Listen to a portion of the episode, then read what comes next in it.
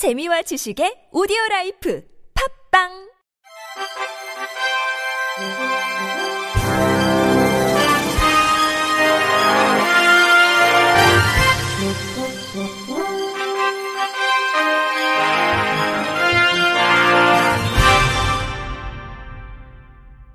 청취자 여러분 안녕하십니까? 4월 25일 화요일 KBS 뉴스입니다. 전국 장애인 차별철폐연대가 오늘 서울 지하철 4호선 해화역 승강장에서 기자회견을 갖고 한덕수 국무총리와의 면담을 다시 한번 요구하며 출근길 지하철 시위를 유보한다고 밝혔습니다. 전 장현은 2021년 12월 3일부터 1조 3천억 원의 이동권, 탈시설, 노동권, 교육권 등이 포함된 장애인 권리 예산 보장을 외치며 총 47차례 출근길 지하철 시위를 펼쳤습니다. 그리고 지난달인 3월 23일부터 내년도 장애인 권리 예산 중 3,350억 원의 특별교통수단 예산에 대해서만이라도 보장해달라며 한덕수 국무총리와의 대화를 요청하며 출근길 시위를 미뤄왔습니다. 이후 4월 20일 약자의 눈 소속 의원 모임, 소속 더불어민주당 김민석 최혜영 의원, 국민의힘 김혜지 의원이 한 국무총리와의 면담을 가졌고 전장현의 요구사항을 전달했습니다. 이에 국무총리 측은 전장현의 요구사항인 차량 한 대의 일일 운행률 75% 이상 보장, 차량 한 대의 일일 운행률 제고 등의 특별 교통수단 예산과 함께 전장현과의 소통 창구 마련, 전장현과의 면담 요청 등에 조속히 검토하겠다는 입장을 회신한 것으로 알려졌습니다. 이를 전달받은 전장현은 또다시 출근길 지하철 승강장에서 기다리기로 했습니다. 전장현 박경석 상임 공동대표는 내년 장애인 권리 예산 중 특별교통수단만이라도 답변을 준다면 출근길 지하철을 타지 않겠다. 한 국무총리 측은 조속한 시일 내에 답변을 달라며 답변이 올 때까지 승강장에서 기다리겠다고 말했습니다. 경기도 의회가 입법 예고 중인 경기도 장애인 탈시설 지원 조례안이 장애인 부모단체의 거센 반발에 부딪혔습니다. 어제 장애인 거주시설 이용자 부모회 등 장애인 부모단체 회원 40여 명은 경기도청 앞에서 집회를 열고 경기도의회의 탈시설 지원 조례안을 즉각 폐기하라고 촉구했습니다. 더불어민주당 유호준 경기도 의원이 대표 발의한 경기도 장애인 탈시설 지원 조례 제정안은 거주시설에 있는 장애인들이 자립할 수 있도록 탈시설에 대한 지원 계획 수립, 민관 협의체 구성, 지원센터 수립 등 행재정적 지원을 할 수 있도록 하는 내용이 골자입니다. 하지만 장애인 부모단체들은 현재 거주시설에는 98.3%가 중증장애인이고 80%가 발달장애인으로 자폐성 장애인의 경우 의사소통이 불가능하다며 탈시설과 자립생활은 별개의 문제다. 통상 탈시설은 시설을 폐쇄하는 것을 전제로 한다고 반대 의사를 명확히 하고 있습니다. 여기에 더해 장애인 부모단체들은 탈시설 조례가 특정 장애인 단체의 이익을 위한 정책이라는 주장도 꺼내들었습니다. 이들이 이 같은 주장의 근거로 내세우는 사례는 2009년부터 서울시에서 이루어진 A사회복지법인의 탈시설 과정입니다. 장애인 부모단체들은 2009년부터 2018년까지 A법인이 운영 중이던 장애인 거주시설에서 탈시설 정책이 시행되며 점진적으로 거주장애인들을 타시설로 이전하거나 퇴소시켰다고 주장하고 있습니다. 장애인 부모단체 회원들은 당시 A법인 대표이사를 비롯해 이 사진들이 장애와 인권 발바닥 행동 및 전국 장애인 차별철폐연대 관계자들이었다며 장애인이 탈시설해야 한다는 것은 금전적 이득을 노린 전장현이 만들어 온 프레임이라고 주장했습니다. 그러면서 현재 탈시설 정책은 국가나 지자체가 사회복지법인에 지원금을 주는 방식에서 장애인에게 지원금을 지급한 뒤 장애인이 민간, 즉 전장현과 직접 계약하는 방식으로 변경을 목표로 한다며 이 경우 전장현은 지원금을 직접 받지 않으므로 관리 감독 대상이 되지 않고 결국 장애인 인권은 관리 감독 사각지대에서 희생될 것이라고 강조했습니다. 이와 관련 해당 조례안을 발의한 유호준 의원은 제가 발의한 조례에는 시설에 계시는 분들을 강제 퇴소한다거나 시설을 강제 폐쇄한다는 내용은 없다며 시설에서 제공받는 서비스처럼 시설 밖에서도 충분한 서비스를 제공받을 수 있어야 장애인들의 선택권이 다양해질 것이라는 취지에서 조례 제정을 추진했다고 설명했습니다.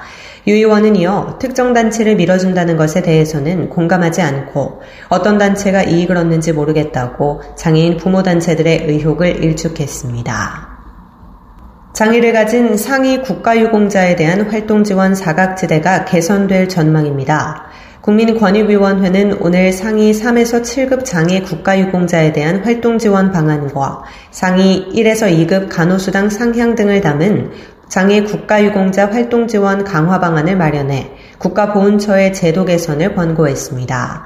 국가유공자법은 상위 1에서 2급 장애가 있는 국가유공자의 활동 지원을 위해 간호수당 등을 지급하고 있습니다. 그러나 65세 미만 상위 3에서 7급 국가유공자의 경우에는 간호수당뿐만 아니라 일반 장애인이 받는 활동 지원 서비스도 받지 못했습니다.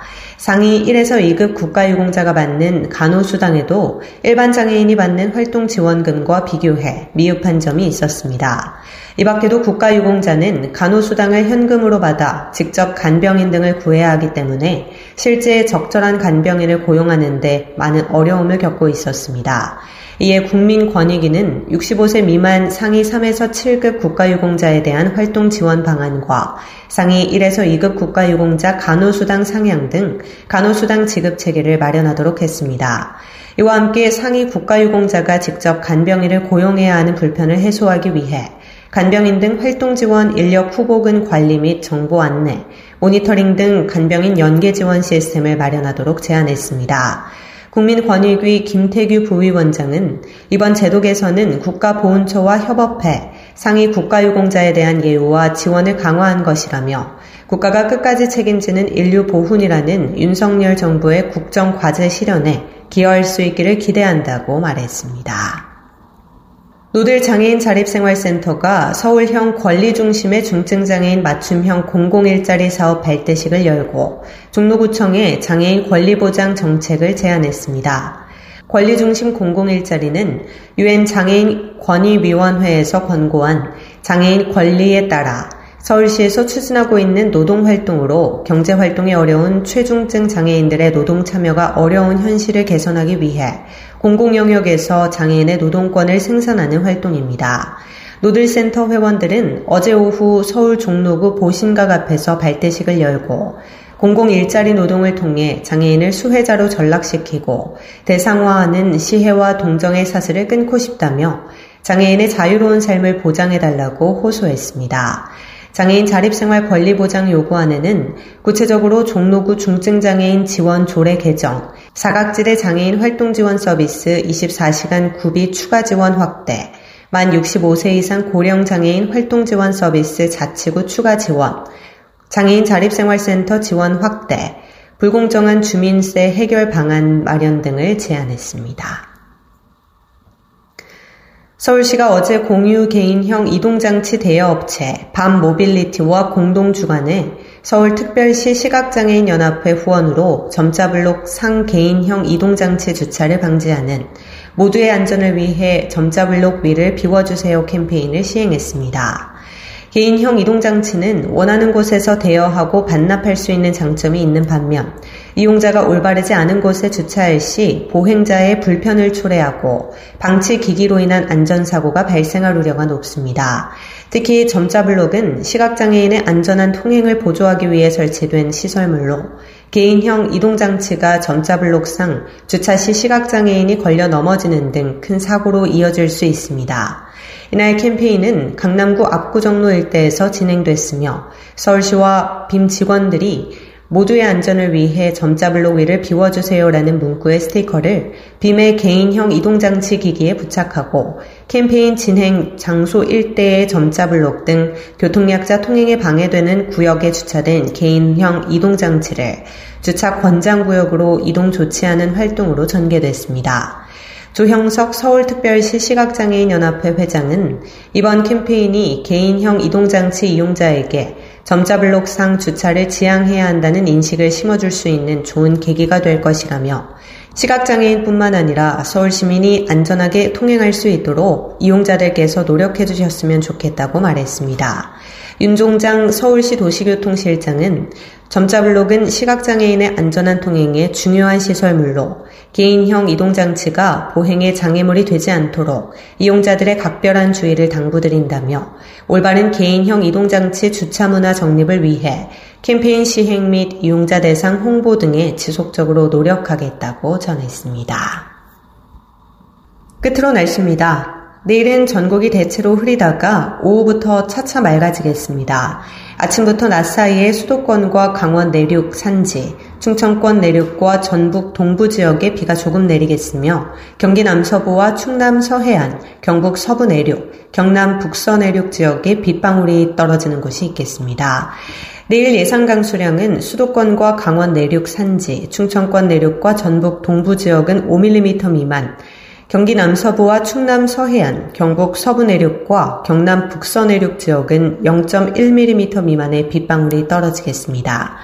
내일 아침 최저 기온은 영상 5도에서 10도, 낮 최고 기온은 13도에서 21도가 되겠습니다. 이상으로 4월 25일 화요일 KBS 뉴스를 마칩니다. 지금까지 제작의 권순철, 진행의 조소혜였습니다. 고맙습니다. KBIC.